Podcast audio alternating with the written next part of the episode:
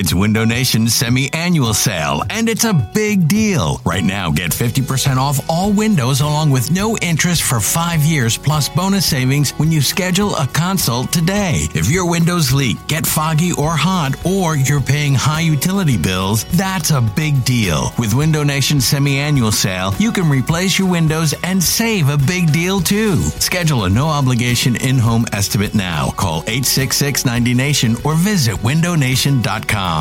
This episode is brought to you by Progressive Insurance. Whether you love true crime or comedy, celebrity interviews or news, you call the shots on what's in your podcast queue. And guess what? Now you can call them on your auto insurance too with the Name Your Price tool from Progressive. It works just the way it sounds. You tell Progressive how much you want to pay for car insurance, and they'll show you coverage options that fit your budget. Get your quote today at progressive.com to join the over 28 million drivers who trust Progressive. Progressive Casualty Insurance Company and Affiliates.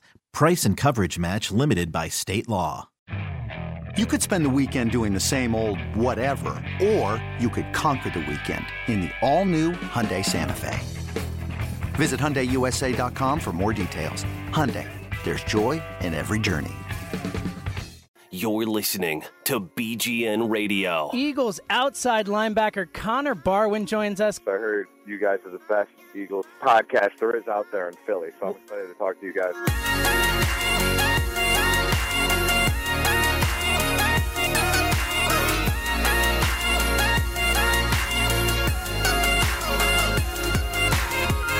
Oh, what's going on, Bleeding Green Nation? We have made it to episode number 170.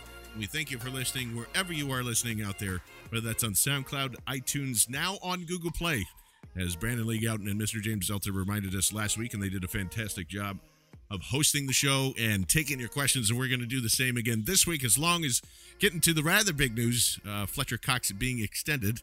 And yes, we have heard that the Cox extended joke a million times, but uh, there's a, there it is one more time for everybody here. We're also going to have some pretty big news next week, so I know we've been teasing that, but keep your ears open because we got some great things happening for this upcoming season, and uh, it's all because you guys are fantastic. Every single one of you that listens to the podcast, that listen to the radio show, we're going to make sure to expand on what we're doing, and we'll just leave it at that for now because got a lot of great things coming up. What also makes this episode special is his alley like return to the ring. His NPR tones are with us. Welcome back, Mr. Patrick Wall. Patrick, what is happening, my friend? I just got the Fletcher Cox extension joke. welcome, welcome to the party. Uh, as uh, we have been, uh, yeah, we've been missing Patrick Wall around here, and the, really, it's just it's not a well. It's because of two things, right? P. Well, it's because your band is kicking us. Shout out to Queen of Jeans. He is the blogger uh, parentheses drummer of uh, of one of the best rock bands in Philadelphia. And if you haven't gone to see them yet, please do so. They're planning a tour. They're planning albums, and uh, it, that and our schedules haven't been adding up. So uh, we're glad to have you back, P. Wall. It's so good to be back. It's been uh, since the draft. It's Yeah. been a very long time. Yes, it has. Uh, and not to be outdone, we figured we get we just try and keep the get the band back together. Mr. Matt Daring, editor in chief over at Our Eagles on Reddit. What is happening, sir? Hey, Johnny, I'm pretty pumped. I just got out of my bathroom. uh, hopefully to drop. Uh, what are you dropping a deuce? What were you doing in the bathroom? No, I like to read in there. Oh, okay. uh, why need a library when you have the bathroom? At least uh, That's at right, least- that's so, so right. that's good stuff. Well, let's start. Uh, uh, Patrick, let's start with you, my friend. I mean, Fletcher Cox signs major deal. We've heard all the headlines as far as this is the biggest contract, most guaranteed money for a non QB position, and a lot of kind of things kind of led up to this. I think a lot of the Eagles fans there was a, long debate for a long time. Do you pay him this kind of money? Do you not? Uh, and I'm sure we're going to have we actually have some questions about it too, as we're going to get in, into that as well. But first of all, just your your impressions of of the terms with Mr. Fletcher Cox, future Hall of Famer. Uh, yeah, I think that I think the terms are about what you sort of expect. I think a lot of times people get sticker shock when they see a new contract, especially when it's one that has the sort of caveat of being the most dot dot dot in NFL history or you know the highest paid dot dot dot. People kind of freak out about that, but the reality of the fact is that you draft players in the hopes that they become so good that you have to pay them a lot of money, and that's what we're dealing with here. If Fletcher Cox is a blue chip player on a defense that looks like it could be pretty special this year. And you have to pay those kinds of players. you can complain about it all you want, but uh, this is not the Sixers. You have to pay guys, and you have to have good talent. And when you get that good talent, you pay it. So uh, you look at Fletcher Cox's salary; it's similar to other guys in his position. I mean, Ndamukong Suh. I think he um, he restructured recently, so his deal is a little bit different. Uh, Gerald McCoy, Marcell Dareus. I mean, these are that's that's the sort of company that Fletcher Cox is in, and that's a good place to be. And and frankly, you pay that guy because um, on a team that's hurting for playmakers on the other side of the ball, especially, um, you want to keep your blue chip talent. You want to make sure they're happy and well compensated, and most importantly, you want to keep them in their prime. Plus, I, I it's probably because they've. I mean, a lot of us have Eagles goggles. Obviously, this you wouldn't be coming to this podcast without it. But I, I see, I see Fletcher Cox as a much better investment than I did with Suh. I might not have said that a couple of years ago, but it's, in terms of where their careers have gone now, I just think, you know, Fletcher Cox is that guy, right, man? Yeah, for sure. I don't think there's. I mean, yeah, there's no doubt about it. I like what Patrick said. Sticker shock. That's good. Um, I think that's a. I think that's a great term for it. Like you always see it and you think, wow, it's you know the most for a non QB ever, and then you say, well, is he the best? Non QB ever. Obviously, he's not.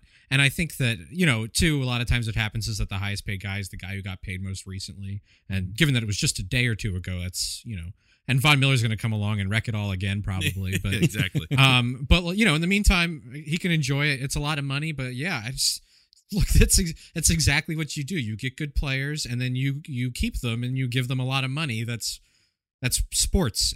You know, I don't I don't really know how else to put it. Like it's just this is a, he's a great player. We we have the you know the privilege or whatever you want to call it of getting to watch this dude get out there, and he's just 25, you know, years old. Um, yep. just yeah, I I don't see any. I don't see how how this didn't you know how this wouldn't get done, and and it's funny because well, and we'll get to get into this a little bit more later, but uh, people were like, oh great, they're not going to sign him. Once they did, you know, some people and maybe even some of the same people were like, "Oh, great!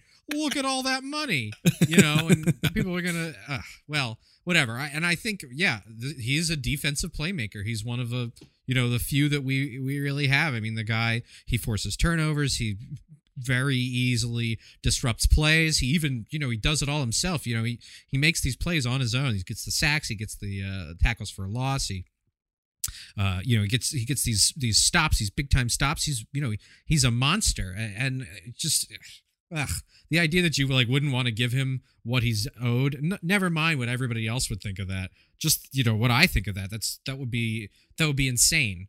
Because yeah and, and coming into oh sorry buddy go ahead. No no it's fine. I was just going to say if you're if you're talking about you know possibly replacing him like you should hope he'd be as good as the person that you get would be as good as he is. And when people see him in his natural habitat mm-hmm. which is going to be very aggressive an aggressive defense. That's where he that's where this man belongs. You're going to look at that 55 million dollar guaranteed money you're like, "Wow, he's underpaid." That I, I, honestly, I don't think people have I mean, you kind of you didn't you never really saw him at his full potential before Billy Davis kind of came in here, right? And they kind of changed everything around. This is where I mean, he's at the right weight. He's at the right conditioning. He's had the experience now in the NFL to kind of get in there. They're releasing everything. They're releasing the chains. Like the, it, it's time to go eat, and this is what they're going to do. This front four is going to be very special. He's the first piece in that, and we'll get into a little later because I know somebody's asking about, well, can you keep it together now with Benny Logan? And Matt's right. We can get into that right now because it is it is June and it's creeping toward July. All the OTAs around the league are winding down, and the Eagles are done. But now we're getting into that worrisome stage where you just need to be you just need to have something to worry about. You know and and matt brought this up because he all showed it to us. There are people now that are worried about jordan matthews contract two years from now like they don't have cap money. And this kind of ties into the whole bullshit that's been going around with these like, oh my god the eagles have spent the most guaranteed money this offseason. Isn't that crazy? No it's not because here's why the cap keeps going up. These guys were going, you would either have to make these guys free agents or move on from them. The Eagles' cap number is going to look so small in the next two or three years because, just as Matt pointed out, Von Miller's going to come in there and destroy probably Fletcher Cox's contract. Contract. I mean, this is this is probably the bar setting. We're like, okay, well, that guy's right there, and obviously they have already accomplished more. You got to pay me my money. And this is, it's just going to be in the next couple of years for everybody. So in the next three, Andrew Luck's contract is still has to get done. Like there are an, an amazing amount of eye catching contracts that are still going to happen. And what else did you want these guys to do? I know people keep pointing at the free agency thing here, Patrick, but a lot of this wasn't really free agency. I mean, yeah, they spent money there because they had to, and every GM again, the same with Chip, the same with how he's doing now. You have to bring in guys to fill in holes. They didn't have guards. They didn't have they Yeah. didn't have another safety. Like you have to do those things. What do you want them to do? Get more draft picks? Well, they they they traded for a franchise quarterback. Hopefully, you know. So uh, that's where I don't really understand the narrative of a oh the Eagles are spending so much money. No, you have to just like you said, you have to pay these guys, and in the long run, I don't think it's going to be much here, P. Wall. Yeah, and you look at the guys that they've signed. I mean, if you look at the, the guys, if you look at just the richness per of, of each player's contract, the top four guys on the team, Fletcher Cox, Lane Johnson, Vinnie Curry, Zach Ertz, four homegrown guys in or reaching their prime at premium positions. You're talking about the foundational pieces of your defensive line, your left tackle of the future, hopefully your franchise tight end. And then you go down the list a little bit further Brandon Brooks, Jason Kelce, Malcolm Jenkins, your quarterbacks. I mean, these are, they're not overpaying for like, I don't know, the corpse of RG3 or something. Like these are thoughtful contracts. Josh And- Norman or Yeah, uh, exactly. Olivia, uh, no, uh, Or, whatever po- his name. or, is. or possibly Brandon Boykin. Sorry, I had to get that in there. Oh, buddy. Uh, Yeah, I mean these are these are these are premium guys at premium positions in their mid to late twenties. I mean this is this is why you have money to spend it on guys with this exact profile. Exactly. Uh, and we want to get everybody's perspective, especially with Fletcher, and we will get into it even more. And obviously, we have to talk about Nelson Agholor. But first, we're going to travel into the future because as we're recording this on Wednesday night, we are going to meet with Jeff Moser from 97.5 The Fanatic and also Eagles Scouting Nest, who we're talking to on Thursday afternoon. So travel with us as we talk to Mr. Jeff Moser. And we have officially traveled into the future. I'm glad we made it, everybody. Uh, Jeff Mosier is with us right now from 97.5 The Fanatic, also the Eagles Scouting Nest. What is happening, Jeff? How are you, buddy? Nothing, my man. This is what the future looks like. Huh? Yes, this is, it's uh you know it's it's a little it's a little cloudy, but uh some some shun- sunshine at the end of the road here. And you know, we were talking about uh, Fletcher Cox and just kind of the impact that contract has, the details of it. There's been some. We were talking about basically the weirdness of the back and forth, where like, oh, you can't pay him not you know quarterback money, and then at the same time, like, well, yeah, he's he's almost a Hall of Famer. So what what do you, what are your overall thoughts with the deal and? Um, do you think it's going to be for the life of the contract here? Going to be worth it? Well, I think you know it's always hard to look into the future, as we just talked about. But I, I think all signs would indicate that this is the right contract for the right guy. Um, for as long as you and I can go back, John, uh, you know, uh, really for the last few years, whenever the Eagles gave a lot of money to someone, it's usually a cornerback, or and it's usually not the right scheme fit. And how often have we blasted the Eagles for trying to get, or not even just cornerback, but even DeMarco Murray and Chip Kelly and his team? How how many times have we blasted a guy uh, in, in the Eagles organization for signing the wrong guy for too much money for the wrong fit? Here you have a guy they drafted, and remember, it's been since 2005. It went from 2005 to 2012 between Trent Cole and Fletcher Cox that the Eagles went without drafting a defensive player who made a Pro Bowl. Think about that. And then think about all the names, especially at cornerback, at safety, and even on the D line with your Trevor Laws's and your Victor Abiamiris, all those guys that they drafted, your Brodrick Bunkleys, none of them made the Pro Bowl. So here you have a guy who you drafted high, he made the Pro Bowl, he's one of the best linemen in the league, and you want to keep him, and he's a perfect scheme fit for what Jim Schwartz does. So to me, whatever criticisms people have, and you know, there's always going to be some. To me, it's the right move. And the one thing you have to remember, big element to this that is lost when it comes to the financials of it, is that if Howie Roseman was in charge last year at the end of Fletcher Cox's third year, he very likely would have signed Fletcher Cox to a deal, an extension then, like he did this year with Lane Johnson, Zach Ertz, like he's pretty much done every year that he's been in charge when they had a core player that they, that was good.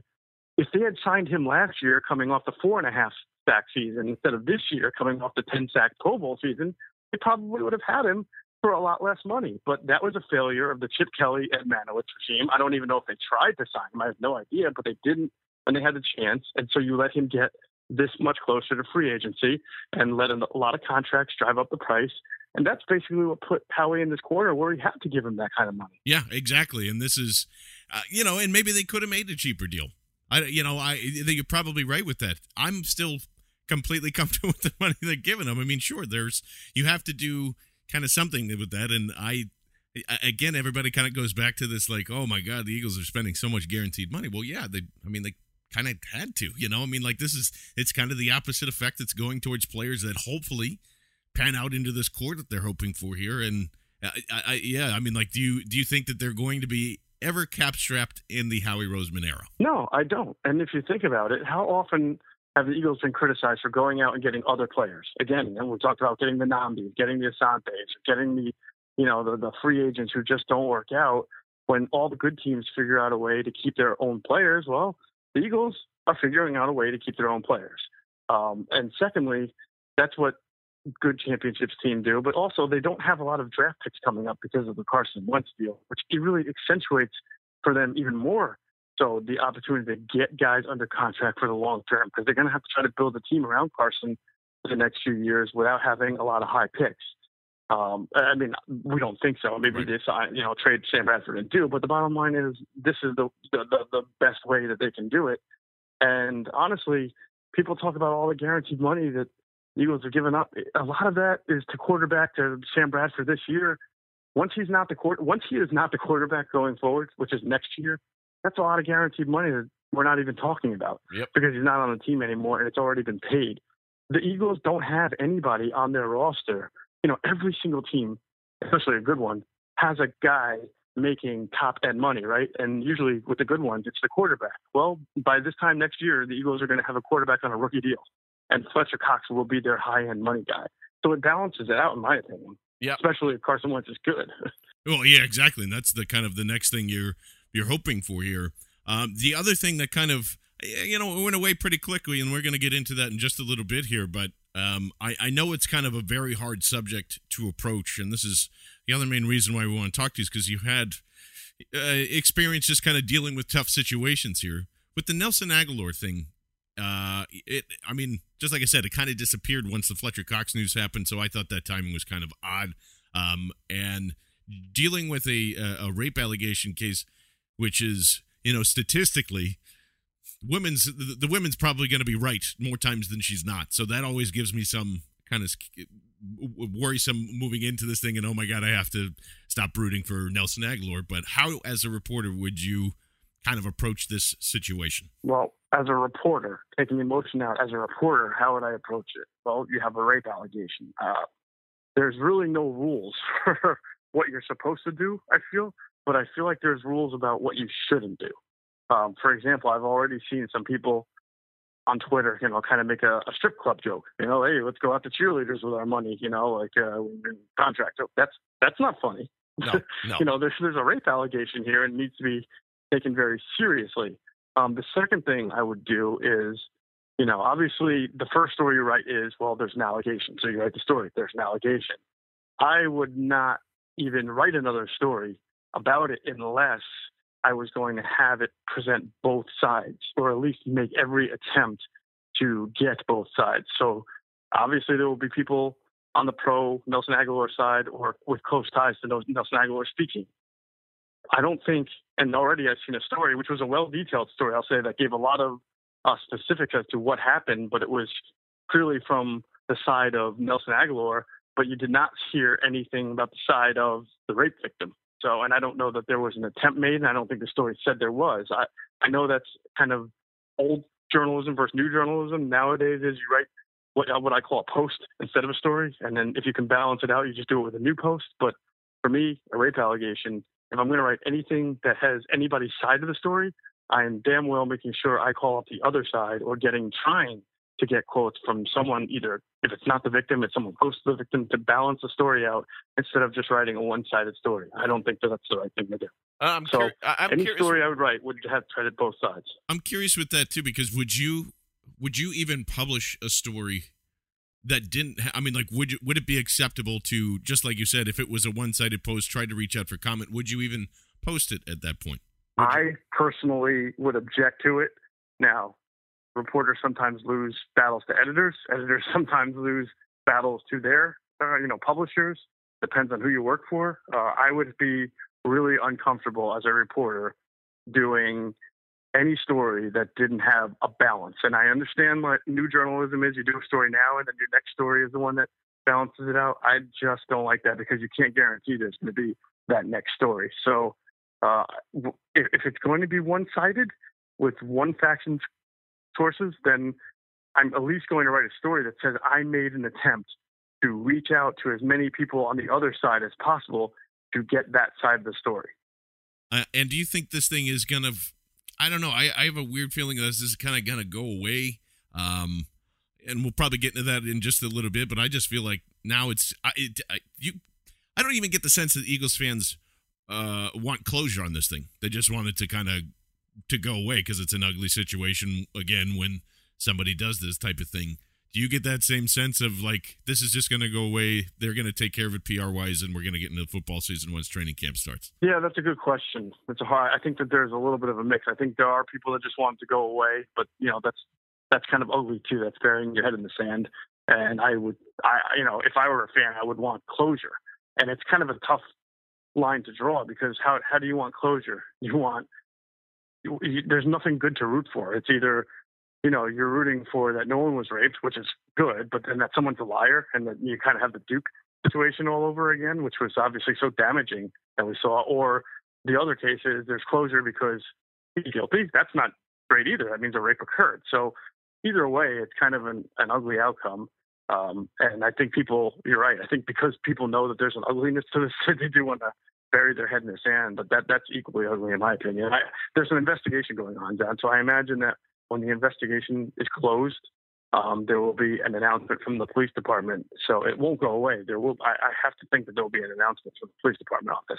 Yeah, for sure. And th- there's, uh, I mean, we're going to try and have an, an attempt at, an, at this uncomfortable situation a little more, just to kind of push it forward, because I think it's important to still talk about while it's while it while it's in our face here. You know, like I know it's not like every Eagles fan just dream to kind of do that, and just like you said, and I, you know, since we don't have the other side, it's really hard to have an opinion one way or the other too. I think we get caught up in, oh yeah, cut him immediately, or let's wait until all the facts out or you know ah she's a money grubbing bitch. Like it's just like all those things kind of compile together um and I, I, don't know. I would just like to enjoy football again at some point and i don't know if that's ever going to happen again. This really tests our um our reactions as sports fans because we are especially in the era of twitter and facebook and social media and uh, sports talk radio 24 7 we are not patient with our opinions. We want to voice them now but a situation like this. And I think the Duke, you know, I watched the 30 for 30 on that a couple months ago and forgot how amazingly polarizing it was. And it was all built around, you know, fabrication. I think it just, we just need to wait till the police tell, give us a little more, and then hope that the police are, are being accurate and that there's no special treatment here. And, and proceed from there. Yeah, and there's exactly, and there's even when you were saying that, I'm watching, you know, the OJ in America series, and it's kind of the same thing. And oh, it's been amazing. And how they, you know, how they leaned on to certain things to kind of go away. And I think of the kid from Stanford, you know, who did an atrocious thing, and the father did an atrocious thing, and just like these people are fucking garbage, you know, and mm-hmm. and then that's in the back of your mind as this thing comes out. So I think that there's there could be some of that uh, going into the mindset of folks. I know that popped into my head too. So, um, yeah, certainly, absolutely. I think the OJ thing you point to was a really good example. I've been watching too. It's great. I mean, it's amazing how many people were um, pro OJ at the time because of the way OJ was portrayed to the to America as this great, you know, gap bridging human being who, uh, you know, could appeal to all sorts of cross sections and you know, it's it's just fascinating. And here, Nelson Agholor was brought in by Chip Kelly as a culture guy, a guy who would never yeah. be in trouble, as a guy you would have no problem rooting for because he was going to be smart on the field, smart off the field, and you know, one year later, here we are. Exactly, exactly. But uh, Jeff, we always appreciate your perspective on things, especially when they're kind of uh, tough to kind of talk about. So we will uh, we'll definitely talk to you next week, and thank you so much again for joining us. Thank you, John. Pleasure coming on. I don't know what Jeff has said, but I'm sure it was great insight as usual. And it's kind of I, I, I like to get him on here because I, I really wanted his perspective on. We can all have, and it really gets into a sticky kind of mushy, gross situation when you're talking about rape allegations, NFL players, and a, a lot of that. And you see all the opinions on Twitter. You see all the opinions in the comments, the articles, the kind of like the men's rights activist crap, the you know, and not to say that it is like this this looks to me as of now with the information that we have to be not true. Uh, but it, it's just kind of uh, it, it's a really hard thing to do because the statistics tell you that women don't lie about these things. And i had and i'm sure everybody's stomach dropped when you know that kind of came around here and it was also kind of interesting to me that the cox extension was announced just a couple of days after he was linked to being at a strip club uh, to kind of get away from that. And you can't even. That's what I'm saying, man. Like it's it doesn't even come up now. You know, it's it's there. It hasn't really quite gone away. We haven't really had closure on it, but it it just kind of it was there for two or three days, and there was talks between both things. Like, oh man, this is. It went from like this is going to be really bad to, okay, it looks like Nelson was trying to get some get his sex on you know and and something really didn't happen in the champagne room and they were trying to get money out of it that's that to me uh, with what's presented now is is how it goes but i, I hate these situations because there's no it, it's it's just a hard thing to approach you know and i'm i'm always on the side of the woman most of the time when these things come out because we can say whatever we want about athletes and yes and I, and I know that there are websites out there and there are people out there and there are certain women out there that go and look for these high profile guys right there there are websites dedicated to I can't even remember. I, whatever. I wouldn't give out the website even even to give them exposure, but they go look for the quote unquote ballers, and they have they track to see where there are to get them in these types of situations to try and get money out of them. That exists. That definitely exists. But what also exists on the other side of this is that rape cases go heavily underreported, and that's just the facts. And we hold up these things to athletes and everything else like, well, he wouldn't do this because he's an athlete, because he's in the limelight. And then yeah, I'm sitting there watching this great 30 for 30 that ESPN's putting out with OJ Simpson, and we're like, well, do we really? you know, do we really know?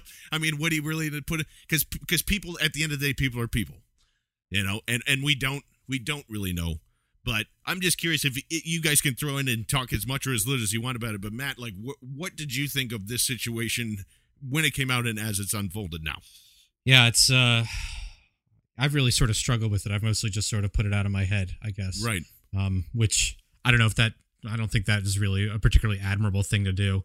Um, but uh, it, it's it's sort of hard to wrap your mind around. I guess I guess the only thing that I could really say that I'd be really comfortable saying is that I don't think I've ever seen something like this where this happened and uh, everything sort of coalesced so quickly because within hours everyone was like, "Nope, set up." You know, that yeah. was that was that to me was sort of strange because I just remember.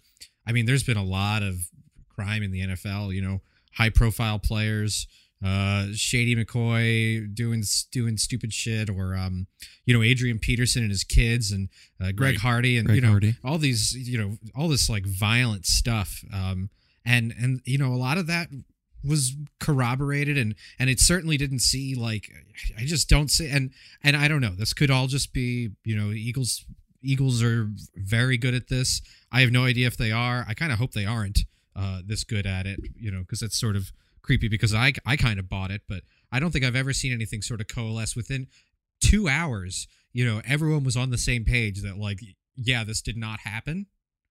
Um, I guess the only thing that I and, could and say, we've we we kind of talked about that back and forth a little bit too. Is like, well, man, that's not. I mean, it came out so quick that it all sounded like it was from the same source. Yeah, you know, maybe. It, but it's po- yeah. Well, so I guess the other thing I'd say is that I look, even if this didn't happen, this does happen. And right. I mean, this does happen a lot and and and this happens a lot more than than it doesn't, you know what I mean? Like, you know, f- uh, false rape accusations are are very uncommon. So I'd hate to sort of think that this would become some sort of new I don't know what you call it, a trend or measuring stick or whatever. Be like, well, you know, okay, sure, like we just heard that like this happened, but you remember the Agholor stuff. You know, oh, we just heard like because look, this this is this is bad stuff, and if it did happen, and I'm not saying it did, although somebody's saying that it did, that usually means that it happened, and so. yeah, statistically, yeah, and that's what that's more to the point too. It's just like I think that's why when people react quickly to that news, I don't blame them because most of the time it ends up being correct, and that's just the percentages. And and part of it is too is just like you have to look at what we know of Nelson Agholor and realize that I I don't and and again because we don't know none of us know him. But what we've been told about him is he would never even attempt something like this in his character, the way he speaks, the way he does things. That's what makes him different than Shady. That's what makes him different than Greg Hardy. It's what makes him different than a lot of people that do bad shit because he's a good person. He generally looks and talks like a good person. So that's where there it's it's kind of odd and and you hope you just don't like oh man because I thought Patrick like I was like man we got duped we got duped in this kid thinking that he was that he was that he was a good kid and When it wouldn't be the first time, you know. Right, exactly. When it first came out, and then as things started going along, I, it kind of put my mind to just like, okay, good. It re- it really does sound like it's a setup, and I'm again, we don't exactly know, and I'm not saying that that's that's how it's going to be here, but yeah, I mean, like, what what was your reaction to that kind of thing? Well, it was really, I mean, this also happened if you want to go back and remember so much other horrible shit has happened since this. But this also happened around the same time as the Stanford rape case. So this was sort of, Yeah, this was yeah. unfortunately one of those situations where it's like, all right, well, internet, what did we learn today? Like, let's take what we learned in this last horrible case and apply it to this one. And, um, you know, I, I think you saw a lot of this sort of standard people complaining about, you know, oh, he's an athlete, so you know, insert horrible take here. Um, I think it's important to remember in situations like this, a uh, a football player slash athlete slash famous person slash person that you like and admire. Uh, you might think you know them, you don't. They not only do you not know them, you don't owe them anything. They don't owe you anything. Giving someone you do not know the benefit of the doubt in a situation like this over a person who is potentially putting themselves in the face of all kinds of horrible scrutiny, uh, to me, is I, I don't know what the right word is, but it's not something you should be doing. Yeah. Um, as you guys have both said, um, these cases, in large part, when there is an accusation made, it's usually true. And I saw a lot of arguments about whose side you should take initially. I think, and I don't think I'm breaking any new ground by saying this, I think we should all hope that it's not true because it means that a woman wasn't sexually assaulted. Yeah, and that's what you exactly right. And I think it is important for that. And it's also a good reminder, yes, of course, wait for the facts to come out. Yeah. And try not to react to everything there. But it's in in these types of things it's kind of really hard not to. And to this woman, if it turns out that this is a setup, well fuck you too and I hope you I mean like throw her ass in jail.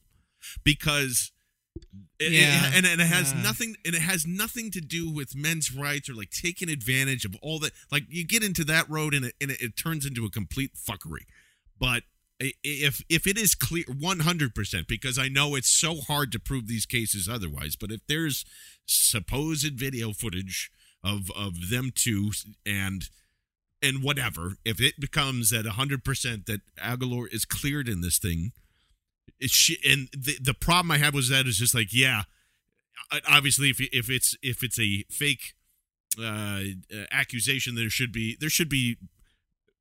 uh, It if uh, I'm having trouble trying to spit it out because I want to make sure I'm saying the right things here, but at the end of the day, I, I, it also creates a problem, just like Matt was saying, where if this is a false thing, then uh, uh, people will point to that. It's just like, well, Nelson Agholor, and I know I heard a lot of people saying with Nate Allen too, because we remember, or it was Nate Allen, right? A couple of Yeah, years ago, where he was in the parking somebody lot. Saw, somebody saw him whacking it in the parking lot or at a stoplight or something, and and it turned out that it was like not him and it wasn't his car and it like wasn't even a black guy or something. you Yeah. know.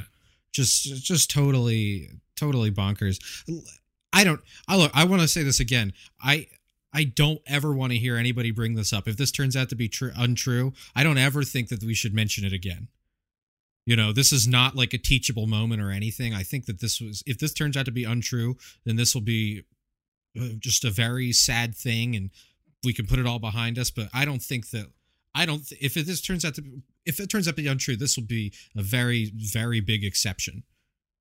Yes, yeah, and and that is too, and that and more or less that's kind of what I was driving towards is people are going to constantly point to this as like the the rarity of of the false accusations. And maybe you know, I don't know. I, I have no idea what the statistics are as far as like if it's a high profile person, but that to me really doesn't matter because even then, it is still so probably small that it I, I don't want it to gain leverage over every other rape accusation that is in in in real life with another athlete with another high profile person because it needs to be taken seriously. And I, I guess that's at the end of it. There's no real good answer here. You just hope it goes away. You hope it goes away because i really like what nelson agholor presents himself as. I like i buy into him and i really think that he's going to be an important part of this team this year. They need him uh, on that side. But if there's anything else that is in between that, I cut him immediately too. I mean, there's there's you know there there's that other end of don't even mess with it. Like if there was a hint of like, oh yes, actually there's you know there's evidence suggesting that this might have this might have happened. Uh, you know, I'm out. But until then, it's just more. I mean, have the Eagles ever gone without drama at any point in this offseason? Like it just kind of adds up. But I, I find it interesting again, P Wall, that the Cox thing happened and this time kind of disappeared into it. Mostly, I think, because of the comments and everybody else that kind of rolled out after this saying like it feels like a setup. There's no video evidence. There's no nothing there. Do you think we'll circle back to around to this? Because uh, oddly enough, I, I don't. Is it weird that people don't care anymore? Like I, I think the Eagles fans have mostly moved on from it. I don't think they care if they get closure or not on it.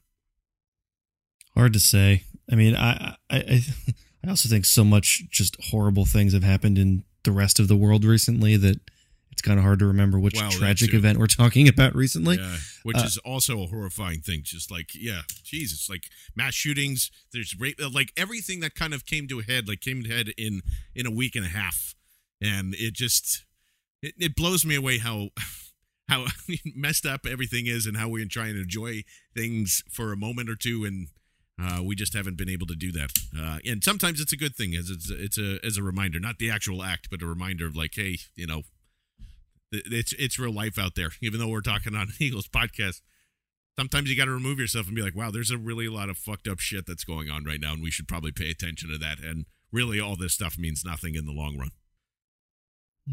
Yeah. Oh, sorry, I was just throwing it back to you, people. Oh, sorry. I didn't, I didn't really, I didn't really leave you anything there. I'm sad now. No, no, uh, Yeah. and, and I didn't mean to bring. we got to everybody get the energy level back up. We got, here yeah, somehow. exactly. So I, I guess in closing with this is is just that there is no real closing, and I I hope it I hope it goes away, and I hope nobody was harmed, regardless of uh, of what's all happening here. So let's uh let's have a little bit of fun. Let's get to the mailbag. We want to hear from you.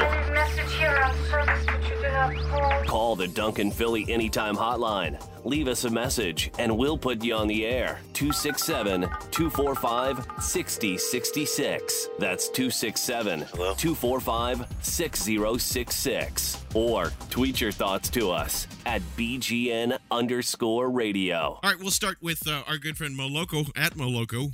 Uh, Patrick, we'll start with you. Which non-defensive back on the Eagles would be best at converting to safety? Which non-defensive back? Oh Yeah. my god! Oh, boy. Uh, it's got to be Mychal Kendricks, right?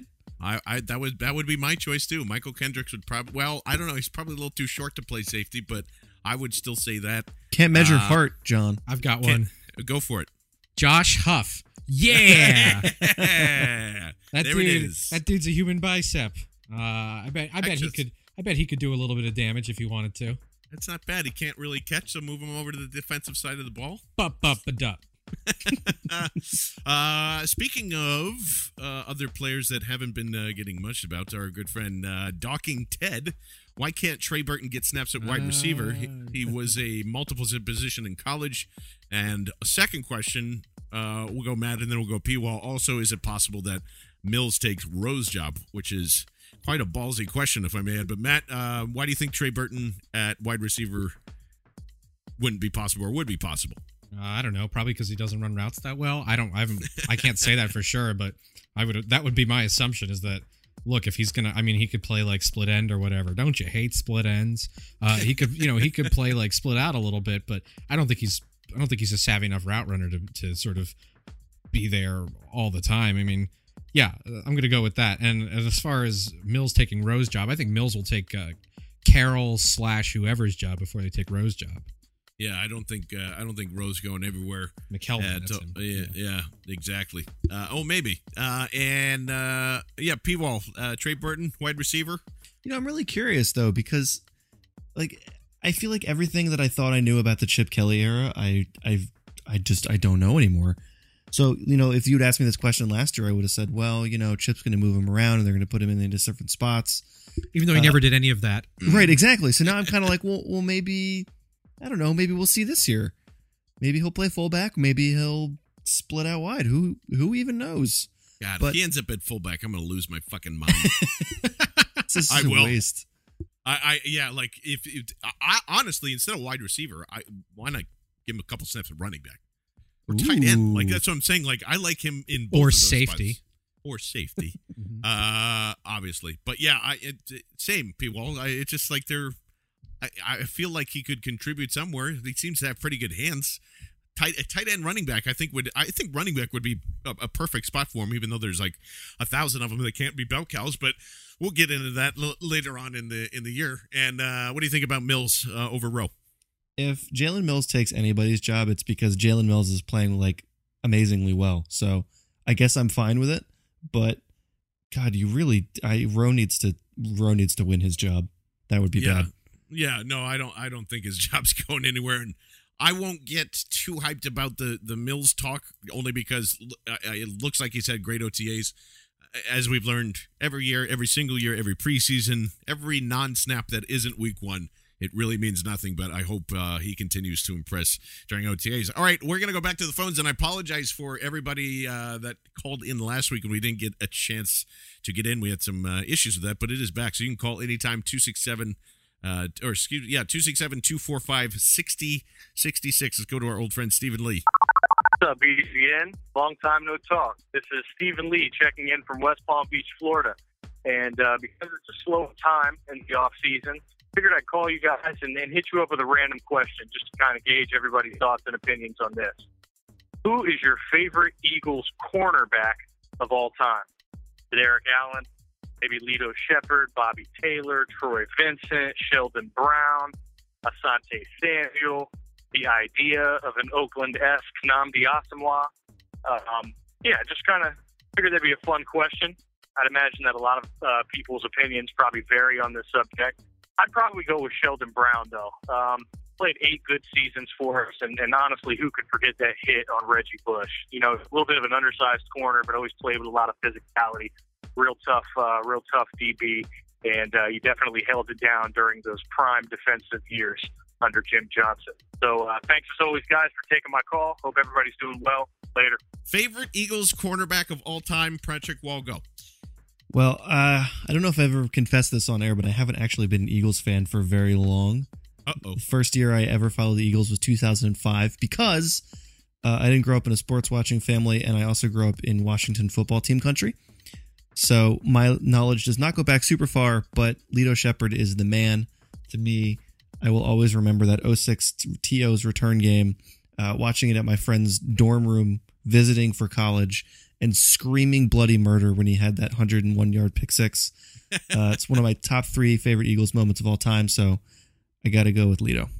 Uh, which is interesting because uh, you know uh, Stephen Lee said Sheldon Brown, so you have the duo going there. Mhm. Uh, I'm gonna say I, I hate. I mean, like, sorry, Asante Samuel's my favorite Eagles cornerback of all time, I, and I know he wasn't the greatest ever, but he was so much fun, and it just kind of when he when he rang the bell on McLane and Bowen in the locker room, it is something I will never ever forget. Less. less listen listen Jeff to the podium, and uh you know it, it, that was just long before we even started doing this stuff and getting to know some of those guys. So I I to me Asante Samuel's still my favorite cornerback. Matt. Yeah, I kind of agree. I thought I thought with a lot of football players, you know, uh this is to come across wrong Whatever, I'm doing it. A lot of football players are professionals, you know, where they're like I'm out here, I got to do a job and this is like my job. But Asante's like, "No, man, this is who I am." you know it, it, was like it was like a much more personal thing to him he's like look i don't really want to use my arms if i'm going to tackle someone i'm going head first and i am going to just get a lot of picks and do a lot of crazy shit and you know i'm a total lunatic uh, just I just felt like that was like that was really who he was, and it came across in a style of play. All right, you got to kind of admire that. So I'm going to go with Asante Samuel as well. Cannot wait to touch all that thickness. Mm-hmm. uh, uh, uh. And like that, I think he was quoted in the you know the famous Miracle Meadowlands where he goes over to DeSean Jackson's like, "You run this back, I'm I'm paying you cheddar," and and he did. And he and he paid him like whatever I don't know a, a grand or whatever it was. More than they we agreed make in five years. That's right. Uh, next question comes from not my real emails, which is a fantastic uh, handle. Does the Cox extension uh, make Bennie Logan's new deal less likely next offseason? Would be a ton of money for the interior line. And this is the question that we had kind of touched on earlier. I, I don't think it really affects anything. Uh, Matt, do you think that I think Benny Logan's going to get paid whatever he's going to get paid? And I think that there's definitely a way to keep that together. And the one thing that we haven't mentioned yet is the fact that you have Carson Wentz on a rookie deal for the next four years. So you can pretty much do anything until that contract's over. Oh, great. Oh, Um, great. oh, great. Uh, yeah, I, I mean, I don't think there's any reason. Like, look, if they need the money, they can find the money. And I certainly, I mean, I look, I like Bennie Logan a lot, but I don't think he's like hundred million dollar man or whatever. I, I think that he's like a, you know, like more of a Brandon Graham kind of deal for him. Yeah. And you know, certainly we got guys coming off the books, like you said, Sam Bradford. Um, uh, what's his name? Hipster Hulk, Connor Barwin. Um, you know, Peters is probably coming off. Uh, you know, Kelce might be looking at like Yeah. getting his cap number reduced either by you know one way or another. But you know, the, these are the sorts of things that could happen. But look, I don't think just because they like Fletcher Cox isn't going to cost them all their money. The cap is like 151 million dollars this year, and it's going to be like 160 next year. I mean, this is not like. And and uh, yeah, it- it's not going to cost them all their money. It's it's ridiculous. So I don't think that there's going to be any any trouble paying these guys. B-Wall? Yeah, I, I think the interesting thing too is that you get um, you get a year in the system to see what Bennie Logan can do. I mean, I think all expectation is that he's going to you know be kind of more of the same or an improvement maybe because he gets to be a little bit more attacking. But on the other hand, too, if he's not, then you know you know you know what you have at least. Um, so I, I would like I think Matt nailed it on the head. I think you end up paying him because like as we said before, you pay for the good players on your team. That's how you have a good team um, regardless of the position. But I don't anticipate him being such a huge contract that it becomes a huge issue. But um, this is, I hate this saying, but it's a good problem to have. And this D line is going to be, I think, the cornerstone. It's going to be fucking ridiculous. It's going to be the cornerstone of a really good defense. So pay Yes. him. uh, and and as Matt will always get mad at me about criticizing Howie because I probably do it too much, and he's probably right. He's probably right. The one thing I this is the other thing too is like along with all this, the one thing I would never ever criticize Howie Roseman is being able to fucking manage a cap. Signing good deals and making sure you have enough fucking money. Are we? Do we? Do we forget this all the time? That no matter what happens, Howie Roseman is a goddamn magician when it comes to this stuff. He can make any deal look great and also help the Eagles out. Yeah, and you know what? I think that a lot of times too, people get sticker shock because of sort of how he operates. Because Howie loves big flashy numbers because agents love big flashy numbers, and Howie knows that agents love that shit. And I mean, I don't think that agents are dumb. You know, you certainly you, you listen to interviews that they'll occasionally do, and they all sound like they're pretty sharp guys. But like, you remember Michael Vick's hundred million dollar deal that had forty million dollars that he wouldn't get if he were in line to get it. Like they said, if you're on the team, you don't get this money. So, like that's it. I mean, if and if you're not on the team, you also don't get the money, so you don't get the money. But it was a six-year, hundred million dollar deal or whatever it was. And anyway, I mean, I don't think, and I think that that too sort of contributes to this kind of you know vague sense that we have that like oh the cap is is there and like a hundred million dollars is a lot of money, but like, look, yeah. I think that I think that the like you said it'll contribute to the sticker shock, but I don't think that by any means is it are we up some shit creek without a paddle. All right, let's go back to the phone lines. Uh, James in Raleigh. Hey, it's James over in Raleigh. Just giving you guys a call. I had a couple questions. What do you think is more important for us for the Eagles to add depth wise? Is it linebacker or running back? And for both of them, do you see any free agents available that you think might be able to help, possibly like Stephen Tulloch or something like that? Thanks for answering the question. Have a good one, guys. Ah, yes, the Stephen Tulloch makes its way again onto the pod. Uh, no, I don't think Stephen Tulloch is is going to be. I, I think, or I think we've answered before. He wants to start. Probably not going to be able to start here.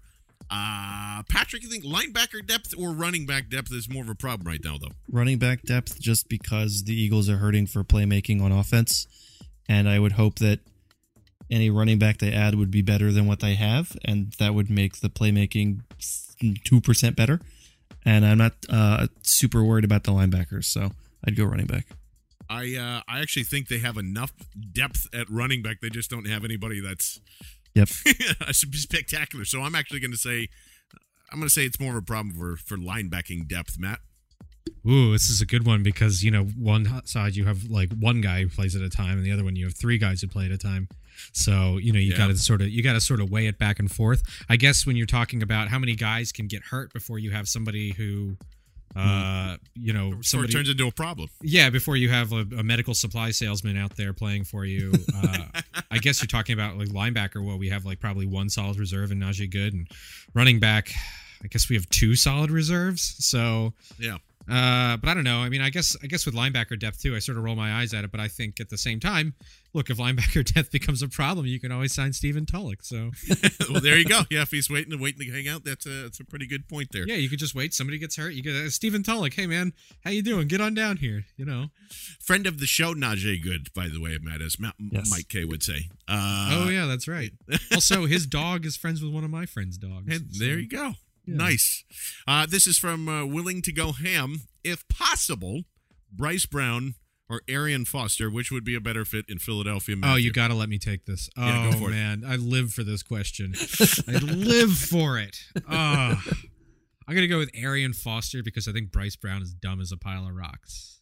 Uh, I would also agree, Patrick. Uh, I'd probably go Bryce Breezy. Bryce Ooh. Breezy, but probably because it'll cost you about ten cents uh, as opposed to Arian Foster's, you know, two point or one point five million dollars if he ever wants to play again. Is yeah, the medical salesman that, a two way player? Well, you, know, you got to think about these things in the long run here. Uh, two back to backs from uh, Albert Lord. We'll start with this one. It's the 2008 season. Rank the NFC East quarterbacks: Eli, Romo, Wentz, Cousins. Go, Patrick. Wait, say kind that again. So it's 2018, so we're going into the future, much like we did with Jeff Mosier on this episode. And he wants to know oh, who's going to be the best NFC quarterback in 2018. Well, I'm going to guess that uh, Tony Romo and Eli Manning are going to crash their flying cars into each other after a game, and uh, Carson Wentz by default. No, no, I think uh, I think in a couple years' time, um, I think it's actually probably going to be pretty close because my guess is that a lot of like guys like Romo, if he's still if he's still in Dallas, is going to be on the downswing around the same time that Carson Wentz is on the upswing. So I think by then it's going to be a pick 'em, honestly. Uh, I'm gonna uh, I'll answer the question. I, I'll pick Wentz because I don't think Cousins is going to be here, and I think Eli and Romo are done. So that's by default. I think it's Carson Wentz, Matt. Yeah, I guess I'm sort of 50 50 on whether Eli will still be playing, but by 2018, Romo's not going to still be playing. If you yeah. told me Romo never played another snap, I'd probably believe you. I mean, that guy is in rough shape. And, and I feel for him because we have the same birthday. but, um, classic Scorpios or whatever you yeah, want. Yeah, There it is. or whatever it is. Uh, but Taurus, buddy. Come on. Makes Um, so anyway, so I was I'm 50-50 on whether Eli's still playing. You know, he sort of seems like a big dumb kid out there. Um, and then Cousins, yeah. So I would say that if Eli's still playing, Eli, and if not, I would so I would put Wentz at the top there, and then Cousins uh, wherever he ends up, Minnesota, I guess. Uh, he'll be second. Uh, all right, his follow up question, uh, and this is is handled again from Albert at Lord underscore Albert uh, the fourth. I would I would guess that's Zumba's IV there. Also, I need a calculation of how many extra first round picks the Cowboys have. It's at least a dozen, right? So for those that you don't know, Gil Brandt, who was once respected and probably still is by a lot of the old heads, uh, it tweeted out something about the Cowboys hiring the nutritionist from Auburn. Is that right? Uh, and that's basically like an extra first round pick. So, like every single year, somebody that is related to the Cowboys, some freaking media person or whatever, whatever talent that they end up picking up, much like Jalen Ramsey, oh, it's another extra round first pick. La'el Collins, it's another extra round first pick.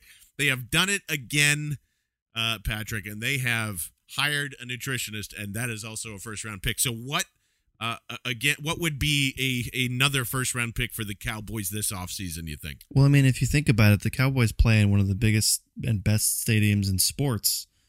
Um, unlike the Bears or a team like that that plays in kind of like a swamp. So just the added benefit of playing on a big field with a big screen and more cheerleaders in your stadium than fans, uh, that's got to be worth at least an extra first round pick, right? Oh, yeah, yeah, absolutely. Matt, where were some of the good uh, extra first round picks that you saw? Um, boy, I don't know. Getting Tony Romo back, that's basically like having a first round pick.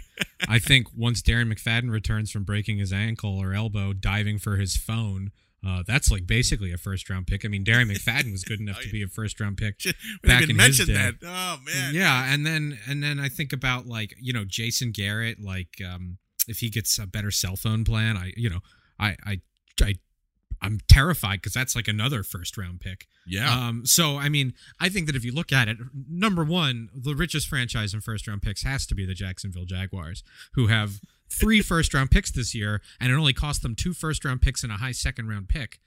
Um. but I think number two has to be the Dallas Cowboys. Uh, here where we have we've got they're hiring a nutritionist and man does he make a mean Waldorf salad so Uh, yeah, like he I cuts mean- the grapes in half like I'm not even kidding uh, you wouldn't believe this salad so no I, I'm sure that some nutritionist out there is like oh I'm gonna write him an email so I understand the nutritionists work very hard and stuff but like uh, every Yeah, NFL wait. team has them, and I don't really think that like I don't really watch Auburn and be like, oh, those are some well-fed young men. So, um, yeah, ah, boy, that's that's just that's got to be something where it's just like, boy, any benefit to a football team, that's good. You know what else is good? First round picks.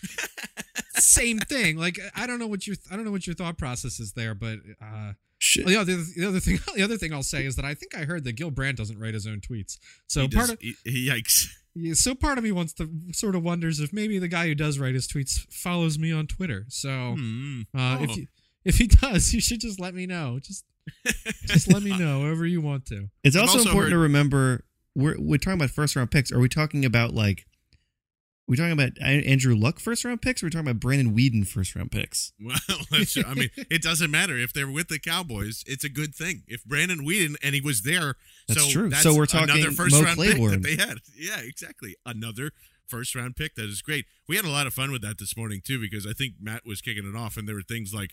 Oh, the Cowboys got 30% off a Kohl's coupon in the mail today. More first round picks.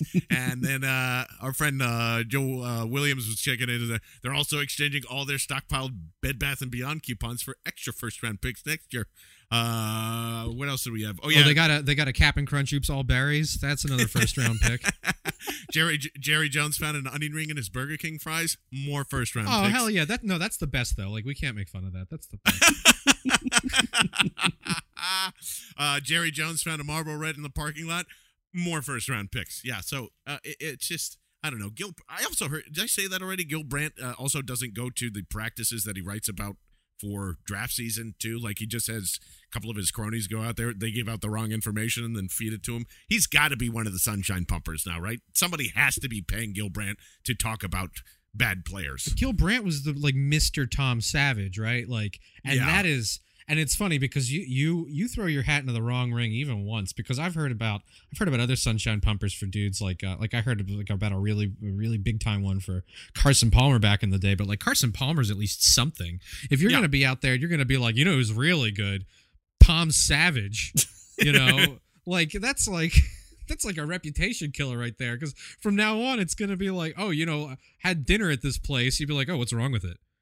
like you know that sort of thing like i don't think i could ever take another thing he says seriously again and yeah and he does just love to talk about like players at texas schools and all that stuff and he's he's clearly got like something going on and i sort of follow him because i think he's kind of a hoot and like you know it's funny to think about this like 81 year old man tap tap tapping out like uh, oh first round pick here because they got a guy from auburn uh, so but you know it is it is very um specious what he says Well, we want to thank everybody for uh, you know having in your questions, calling in. Once again, if you just have, you can just tag it, you know, hashtag BGNR mailbag, and we'll be sure to ma- uh, answer them because we're going to be doing a lot of mailbag shows through the Dead Zone. Um, and we actually, I want to thank everybody for all your suggestions. So we're going to, as we get into this Dead Zone period here, we're going to do a couple of like college draft previews, uh, and not really draft previews, but just like looking ahead to the college season, maybe some players if you're looking for. Me and Ben will go over that stuff, and it'll be a lot of fun. Uh, obviously, more mailbag shows. Uh, me and Dave be- have been coming up with something that we're either going to do on the pod or do like Google Hangouts, and we're just going to go through all of the Eagles' history. And it came through, and I apologize because I forgot his handle, but somebody had mentioned, hey, if you could go through some of the great moments in Eagles uh, history and just kind of break them down almost. So, so I thought it'd be fun that we have a little bit of commentary as it's happening. So I think the first one we're going to do is fourth and 26 because I can't believe how awful that drive was before and after the fourth and 26 play and how they basically could have won the game but did not. and then Akers had to go and kick this long field goal to kind of even just get him into overtime, and it'll be a lot of fun. So we're gonna have like a rolling commentary, basically on those things that we love and remember, and we'll get your suggestions too. As we're rolling out, before we do final thoughts, just some, uh, just touching up on things. Uh, your your franchise quarterback today locked himself in the bathroom somewhere in New Jersey, and he tweeted about it. So I thought that was that was kind of funny. But uh, um, uh, bigger and what's been happening, and it's been getting a ton of coverage everywhere today, is the fact that I'll also say, friend of the show, Walter Thurmond, is this is why I love this guy so much. Not only did he give us a great year at safety and just playing here, and obviously looks like he's going to be retiring here, but he coined an alias, Dick Mahoney, which is which is awesome to to begin with, and dressed himself up with Jheri curl's L.A. Dodgers hat and would just go to this softball rec league and just hit home run after home run and a home run, and nobody really noticed it, and kind of started this persona around him because this is this is what he does. When we talked to him, like this was kind of how he was, and he really was into movie making and and just having a good time. And if he was if he had been in Eagles longer and stayed healthy, I think that uh, we would all fall in love with him. But I thought that was the most amazing thing that just he just kind of like rolled up with this alias and decided he's playing uh, you know men's soft pitch big league. And Did you say P Wall that he was like pretty close to where you live? This league was happening. Yeah, well, Dick Mahoney tweeted something earlier today that he was hanging out at Bishop's Collar, which is near my house in Fairmount. Uh, and I'm really upset that I wasn't there because the last time I talked to him, he said all kinds of swear words on the record, and it was phenomenal. And I miss him every day. and that's and he like as far as just somebody to talk to, he never held back. You know, he was never a hold back type of guy. I think that's why uh, I liked him so much, and just kind of it, it's gonna be it's gonna be sad, but hopefully his next the next phase of his life is uh, keeps being entertaining and all that stuff. Uh, Matt, uh, any final thoughts as we're rolling out here, bud? Yeah, I put on a wig and a hat and I give people a fake name and no one gives a shit. So I'm kind of mad about this. Like, oh, I've been doing this for years and like people just call me that name and don't think anything of it. So, you know, where's my parade? Those sons of bitches. Uh, P Wall, any uh, any closing thoughts here? I do. I wanted to go back to the Fletcher Cox extension for a second. Um, I, if you look at the numbers that he's put up in the last uh, four years, in 2015, when he was playing as a 3 4 defensive end, he put up career numbers in almost every single statistical category and did in every sort of benchmark important category. Uh, this year, he's going to be playing in a Jim Schwartz defense at defensive tackle in the middle of the in the middle of the line where he's going to be able to just just wreck shit. Um, if there's one player on the defense I'm excited about watching this year, I think I think he's going to get like JJ Watt level attention this year, and that's going to be fun. Unless he Uh, starts doing every commercial there is, and then I'm going to hate him again. Yeah, unless they like hard knocks him and No, they make- put him on New Girl. Yeah. Oh God. Jesus. Put Bennie Logan Uh, on New Girl. I'd watch that all day. Yeah, yeah. So would I. So would I. That'd be that'd be great. I'd love to watch him give the side eye to Zooey Deschanel. You're like, what are you doing? Uh, well, that's going to uh, do it for us. No final thoughts other than just hold on to your hats till next week, and maybe maybe even the week after that. I'm going to keep teasing it because I want you guys to get excited as we are about uh, some good news that's going to be happening here, and in regards to where we're going to go into this season and give you the expanded coverage and all that. But for episode number 170, I am John Barchard for Patrick Wall for Matt Daring. I want to thank you very much for listening to us right here on BleedingGreenNation.com and BGNRadio.com. You've been listening to BGN Radio right here on BleedingGreenNation.com, fueled by Duncan Philly and part of the Liberty Broadcast Network.